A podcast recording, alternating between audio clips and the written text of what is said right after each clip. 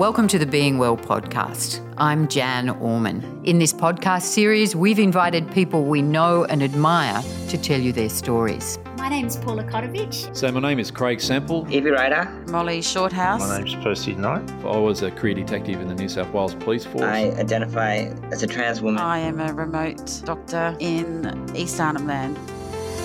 These are people who may not have made the headlines, but whose stories are just as worthy of your attention as those you hear about in the media. Living with cancer. I was struggling with PTSD for eight or nine years. I just had a lot of fear. I was well and truly burnt out.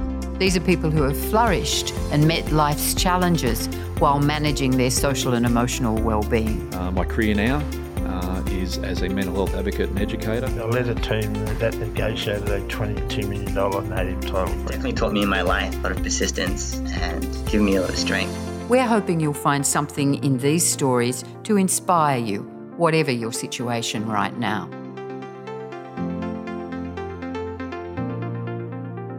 Even if we've never experienced mental illness, most of us have a sense of what it must be like to have depression or anxiety.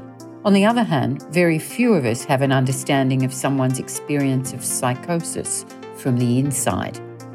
Mandy had her first psychotic episode at a time in her life when she had a tiny baby and a toddler. It was postnatal psychosis, a far less common condition than postnatal depression or anxiety, but a very serious one indeed. In this interview, Mandy gives us some insight into the fear and confusion that comes with an experience of psychosis. She's had to travel a very hard road in order to recover, but as she says, she's managed to turn a negative into a positive in her life.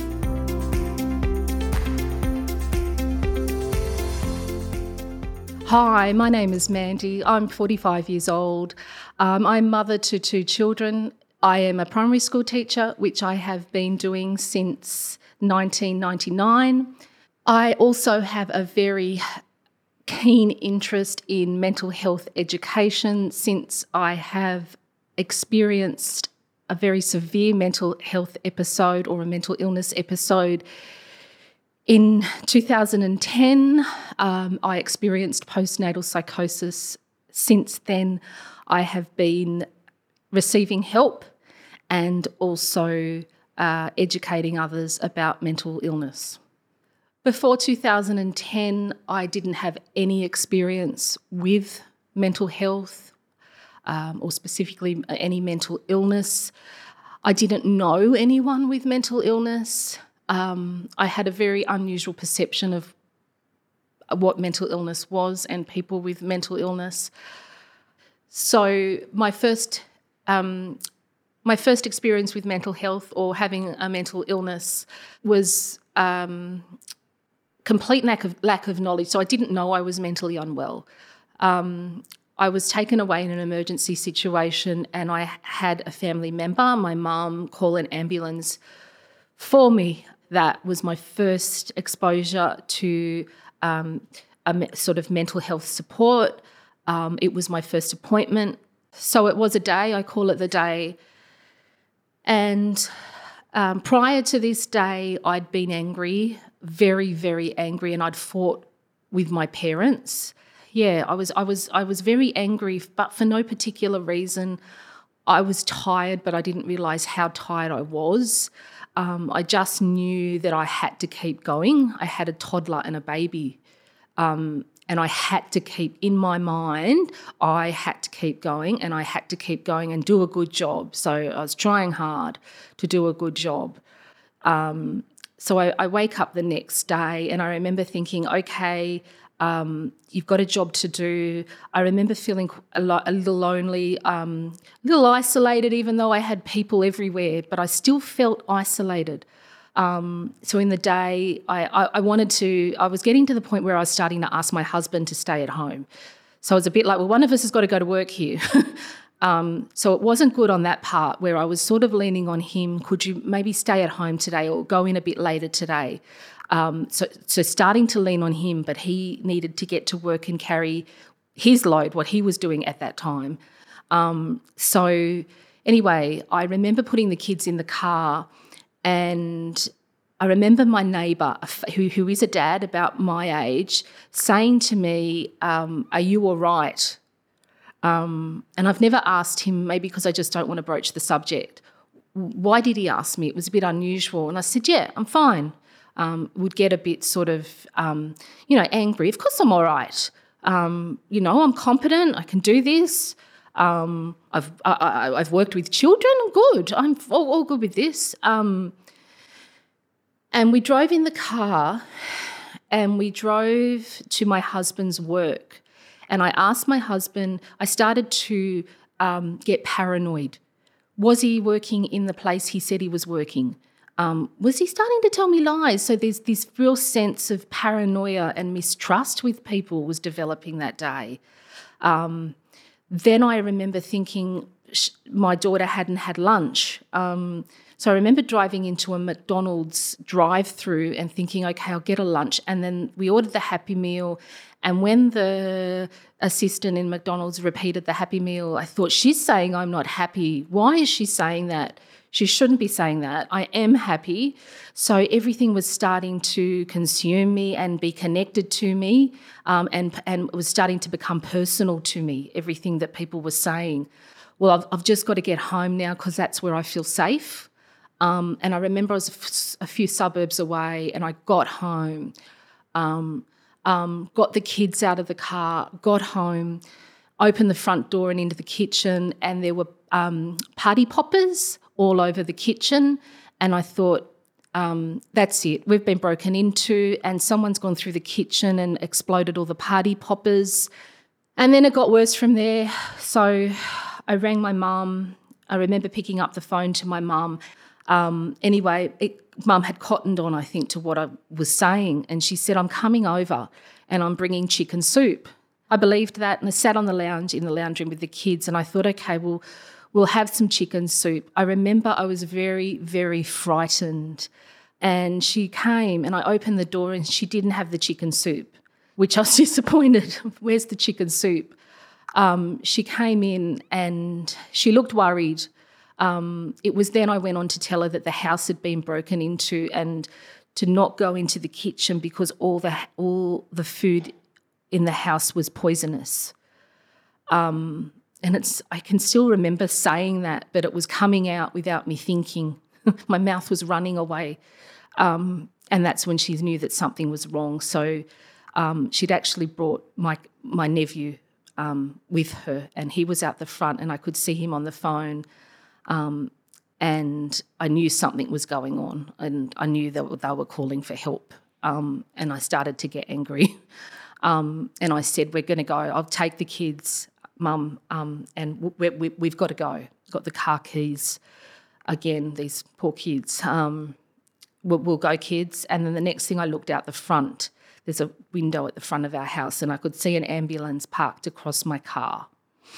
Um, and I thought, oh, they've called an ambulance. Um, I was angry that the ambulance had been called because um, we'd called outsiders. Didn't need outsiders. Um, um, uh, we yeah we called an ambulance. An ambulance means that someone's sick. I wasn't sick. Um, I was a mum trying to do my job, trying to do it well, trying my best. Um, I had my mum there. Everything was going to be all right. I wanted to rid rid these get rid of these sorry these ambulance people as fast as I could. I went out the front. And I thought, okay, so they obviously think I'm not, I haven't got it together. Um, how can I tell these people who I've never met before that I'm normal, I'm fine, um, I've got a good brain. Um, so I thought, okay, I don't work anymore. Had um, so I can't tell them that I go to work and this is my job.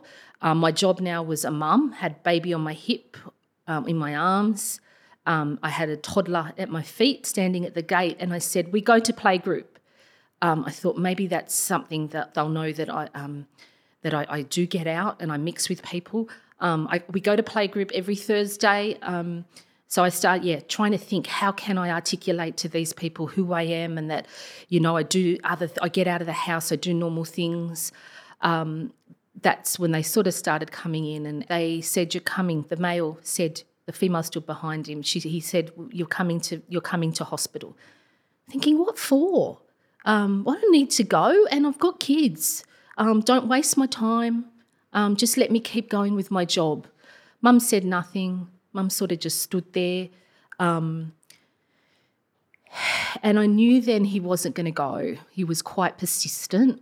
Um, and I couldn't get him out, this paramedic. I said, if I can take the kids, I'll go, um, because there was that intense feeling that they will take the kids. Um, I wasn't even trustworthy of my mum to take them because she betrayed me by calling these people. Um, so the kids needed to stay with me. They were a part of me. They were coming with me through this whole thing, which it was a, a fierce feeling that I had. Um, and I'm to learn later that that's not an unusual feeling in this situation. Um, and they came, they got in with me. Um, and we drove away, and I saw my mum crying in the front yard. And I said to myself, Good, she deserves that because she shouldn't have called the ambulance. That was wrong. Um, and so we, we, head down to um, my local hospital, which isn't far from where I live. Um, and I was put into the ward that night. Um, and I had no idea where I was. And I was scared. I, I knew that I was obviously in a mental unit, and my um, perception of the mentally ill was they are dangerous people. So here I was with all these dangerous people. I was in the wrong spot because I'm not dangerous, um, but I'm with a lot of dangerous people. So, so yeah, it was a bad night. um, during the psychosis, um, certain things stick out for me. Um, I actually, um, that night, I was put into a room and I remember trying to lock the door. I was scared. Um, I remember then, I don't know, I think it was later. So I don't, I don't know if I slept because it would have been getting on to very late at night, like early morning probably. I did it sometime during that stay early on, look at the plastic hospital band around my arm. And I thought, oh, so I am in hospital because when you're in hospital, you wear a plastic band. So I kind of felt better about that. Like it made a connection with physical hospital for me. So we wear a band in in the mental health hospital. So well, that's that's okay then. That's connected to physical hospital, and I know what it's like to be in a physical a hospital for physical needs. So that made me feel relieved, safe. They've got the band on me.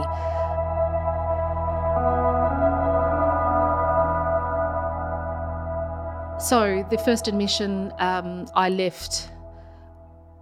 I left the hospital um, pleading to go. I remember the psychiatrist saying, um, "I wouldn't let you go, um, but I know you've got children, um, so I'm going to let you go." Um, there, at the time of uh, so 2010, there was no mother and baby public unit. Um, I wasn't in a private health fund. I would have been the perfect candidate for a mother and baby unit, but New South Wales um, doesn't have one.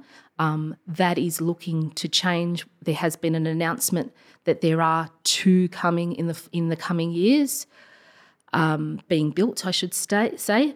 Um, I was in. I was put out back into my house. Um, they call it putting me back into the community. um, and I was linked in with um, the community acute care nurses who would visit me each evening. Um, each, I have since had, so just sort of jumping a big jump here, I have since had nine admissions over the 10 year period.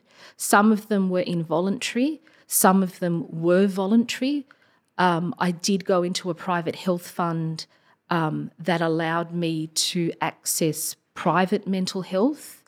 Um, and for me, that allowed me to participate in psychoeducation therapy classes, um, group therapy that I could not access in the public system that I was in. Um, each time I came in and out, it's a very hard transition. As a voluntary patient, it's very hard because you're making a big decision to leave and put yourself into hospital. As an involuntary patient, it's hard. So there's there's no winning here.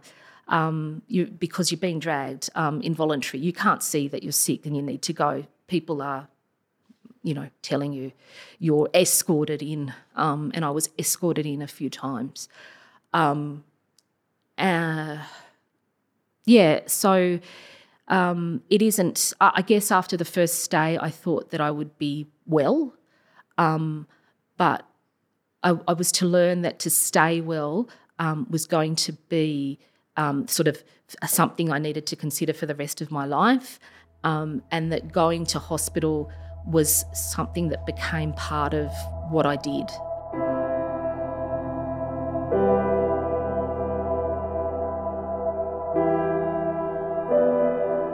how did my lack of knowledge um, impact on the situation? Um, it had a huge impact on the situation. Um, so I had no language. Um, I remember the nurse on the first night I went in coming up to my room that I'd tried to lock up the corridor, and she stood at the doorway and she said, I've got some medicine. And I um, thought, well, you know, what are they going to give me now? um, this is a psych ward. What are they going to try and make me take? She said it's an antipsychotic. Where have I heard the word psychotic? When we're laughing or trying to say someone's mad, or that's psychotic. So I've, I've heard it in that context, but now I was hearing it in a medical context. Um, was I psychotic? Um, what an awful, awful word. Um, that was my first exposure to sort of the language um, because not many people spoke to me. Remember, I'd just come out of the emergency. Um, I got in the car, gone through. Someone's gone through my bag. No one's giving me any. That was my first exposure, antipsychotic to the language. Um, so I had no language, antipsychotic, depression, anxiety. I knew, I've heard of depression and anxiety before. It wasn't something I got. It wasn't something that anyone in my family got because we were strong. That was my belief. That was the way I was raised you didn't get mental health, uh, mental illness, I should say, if you were strong, because that you beat it when you're strong. Um, so um, that that's remember that's the thought I'm going in with. Um, so I'm starting to learn the language. So I was a complete novice, um, and as I've gone on over the, ter- the the ten years, I've started to learn language to articulate my feelings, um, um, to be able to communicate with a doctor properly around it. I no longer am embarrassed by the language. Um, if someone says, Oh, you're mad, I can have a laugh about that. They don't know my story, or they might say you're psychotic. Um, I don't think, personally, now, I don't think we should use those words out of the medical context. Um, but not everyone has had the experience that I've had. So I, I keep that in mind. Um, yeah, um, because I've now had 10 years of education and reading um, around mental health. So I've got a fairly good vocab and understanding of it, but zero. Um, if you could have less than zero, that's the knowledge I had prior to psychosis day. Um, I've had various diagnoses over the time. Um, I initially, as I said, I'd been diagnosed with postnatal psychosis. I'd went on to have diagnosis of generalized anxiety and depression. Um, in the in the years prior, so sort of somewhere between 2016, I had the diagnosis of bipolar disorder. I then was re-diagnosed with obsessive compulsive disorder. Um, I'm at a point now where the name of the illness or the label, if we want to call it, doesn't really matter. Um, it doesn't matter. Um, as long as I feel well in myself, um, I take medication. I feel that the medication I'm on, um, the side effects are very minor. Some of the um, medication I've been on, the side effects for me have been um, huge. So I'd actually rather have the illness rather than the tablet. Um, but I've found this, um, what I'm taking at the moment is working for me. And I feel well. Um, i am working. I'm being a mum, a husband, uh, sorry, a wife, a daughter, a sister. um, and I'm functioning. So I've got over the thought of what do I have, and then searching desperately on on uh, you know Google to find out what it is. So desperately searching. Um, I don't care what I've got anymore as long as I'm feeling well. Um, if I have to go back to hospital, I'm okay with that. Um, I'll take myself in. I had a week stay last year. Um, as I said, that was my most recent. I took myself in, I took myself out. Um, I was in charge. Um, and maybe that's the way it's going to be for the rest of my life. Um, I can live with that. Um, yeah, happy to be well.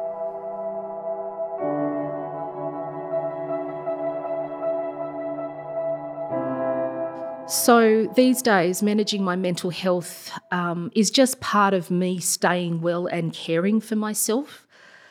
Um, I have access to a lovely psychiatrist who is very, very knowledgeable, um, who I trust, um, who I can be very open with. Um, so um, I also have access to a GP, a beautiful lady, again, trust um, like a friend, um, any conversation we can have. Um, she's there for me, I know. Um, I, I, have um, times where I access a psychologist. I'm not at the moment having regular appointments, but it goes in and out where I'll have regular sessions with a psychologist if I feel I need to um, open up lots of dialogue, depending what's happening. I do mindfulness, so I search for an app um, just, you know, one on my phone, turn it on, sit in a chair, lie in the bed, um, and listen to a mindfulness session. Um, I take medication, I'm on regular medication. Um, I've stopped being the perfectionist. Near enough is good enough. And if it doesn't get done today, there's another day. Doesn't matter. Um, so that feeling of, you know, I was very much the perfectionist in my role as mother. Um, I had ideas of what a mother was, but I've, I've given that the flick. Um, it's okay, near enough. As best as you can do it, um, that's all that needs to be done. Um, you don't need to overthink it or overdo it. Or, um, and managing my ent- mental health, I also talk about it. Um, so talking about it can help. And I've stopped crying when I talk about it. Um, I used to cry a lot in appointments. Um, so now it feels, I guess, that eventually uh, the story starts to feel detached from me. I can tell it without being too connected to it. Um, I try to exercise. Um, I know that's hard, but um, you know, just to take myself on a walk, um, do some form of exercise. Um, I also went back to my work as a primary school teacher, um, probably doing more of that than I probably would like to, but um, that's sort of where I'm at at the moment. Um, but I do enjoy the job. Um, it takes my mind off me, um, caring for others. I take my mental health hat into the classroom, um, and I love doing that because there's a need for it in schools, discussion around mental health, normalisation around the vocab around mental health.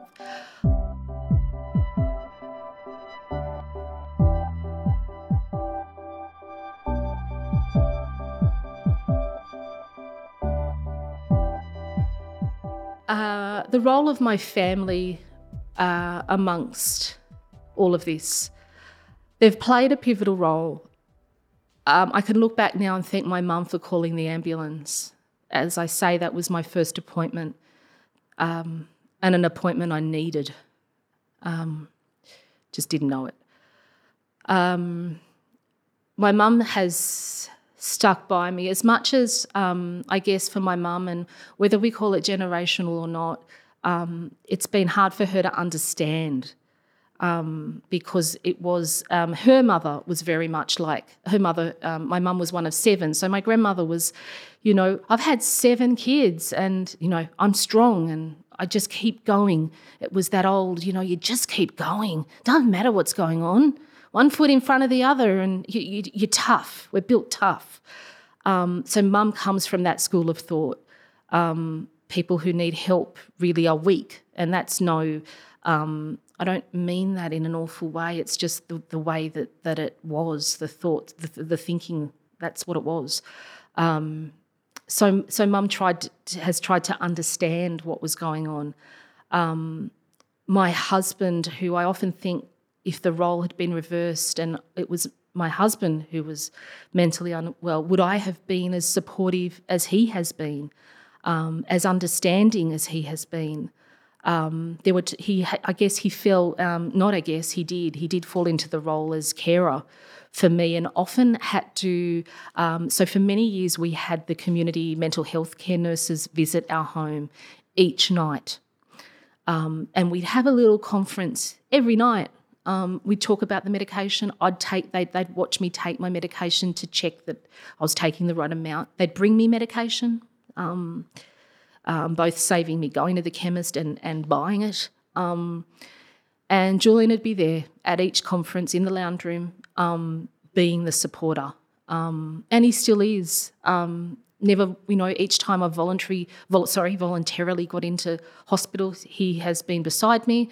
Um, and uh, and definitely understanding, and never once has questioned my my feelings or my need to do what I needed to do um, he's fallen in the role as single dad a lot of the times, um, and that's not been easy. Um, yeah, so um, very two pivotal people. Um, other family too, um, who I shouldn't forget. There's been extended family. my sister, my dad. yeah, that, that that have pulled in and and stayed with me throughout and tried to learn as well into um, about this new ground that we'd entered.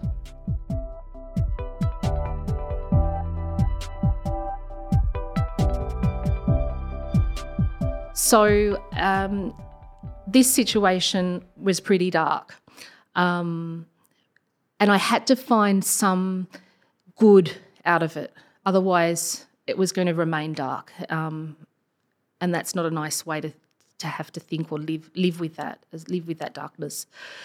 So um, one of the, the the things that I could take from it, a good thing was, okay, it happened. I can't change that, but what I can do is I can tell the story because unfortunately, this won't be the last time this happens. Um, we are starting to understand that perinatal mental illness is common. There's many women and men who experience it. It's just that we don't talk about it, and there's lots of embarrassment, stigma, um, and trying to hide this subject. Um, but it's starting to slowly become an okay topic. Um, one of the um, things that I found I connected in very early days, so with, um, and I think I found it um, I, a few people sent me things after, like from it wasn't from the hospital. Anyway, I connected with the Gidget Foundation. So the Gidget Foundation uh, provides information, resources, um, and are starting to um, build uh, houses in certain areas, um, Sydney and regional areas, that support new parents with their mental health. So um, Gidget is the nickname of a mum who um, who took her own life due to postnatal mental illness, um, and her parents decided that in her honour that they would help other parents via this foundation. Um, so I find this foundation, and they talk about all things um, postnatal mental illness. Um, I started to realize that they were talking my language. Um, they said it was all right to get mental illness when you after you had a baby. Um, they said that it was normal. Even they said that it was common. Um, they started to make me feel good about myself. They still do everything that I read. They're honest. Um, they're not trying to um, glamorize anything. So the, the, their honesty is um, amazing um, because we're scared to be honest. I'm not sure why. Are we scared we're going to turn off the next generation? I don't know, but um, honesty's good. And I do some volunteering with them um, and enjoy that and think that what they do, um, so they that you can um, access a psychologist through them. Um, I mean, you can access a psychologist through a, a, a GP, but um, you can call their number and, and they can they have perinatal psychologists and uh, they put lots of information out there to destigmatise um, perinatal mental illness and they think of the fathers as well. um, we think because the physically the father hasn't gone through the process, but he's mentally gone through the process. So um, I guess I have a son, um, and I'm, yeah, I like that we think about the men too. Yeah. So I have participated in various voluntary projects around mental health. Um, and some of the things I've done um, have been um, connected with the Gidget Foundation. Um, as mentioned, they have an amazing philosophy around um, parental mental illness. Um, they're very honest um, about what they do. and I've, I've, I've found, so when I've done various speaking roles and things, I enjoy talking about it. Um, I enjoy talking about it because I feel I'm I'm doing a good thing. Um, so um, the the person who might be clueless like me um, might listen to me and um, learn something and not have that sort of um, all of a sudden thrown into a world that you know nothing about. you've got a little bit of knowledge in case it happens to you, and I hope it never does or a friend or a sibling or anyone. Um, so uh, I guess I also I guess um, get rewards in terms of um, I feel good about myself when people say thank you for doing that. Um, I appreciate. I didn't knew nothing about that, um, so I feel like um, you know people sort of thanking me. That's a nice feeling. I've done some good um, I'm, I'm, I'm doing a good service for the community by talking about this. So um, that means that even though this happened, um, I'm, I'm, making it worthwhile. It happened. I can't change it. I can't. Um, I couldn't stop it from happening. Um, but I can turn this into something that's okay. Um, that's a positive, a negative into a positive, and that feels good.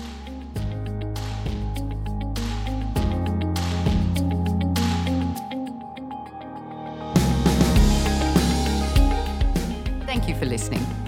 If there's been anything in this podcast that you found distressing, don't forget to talk to your usual support person or call Lifeline on 131114. And if you'd like to hear more in the Being Well podcast series, you can find it on the Black Dog Institute website.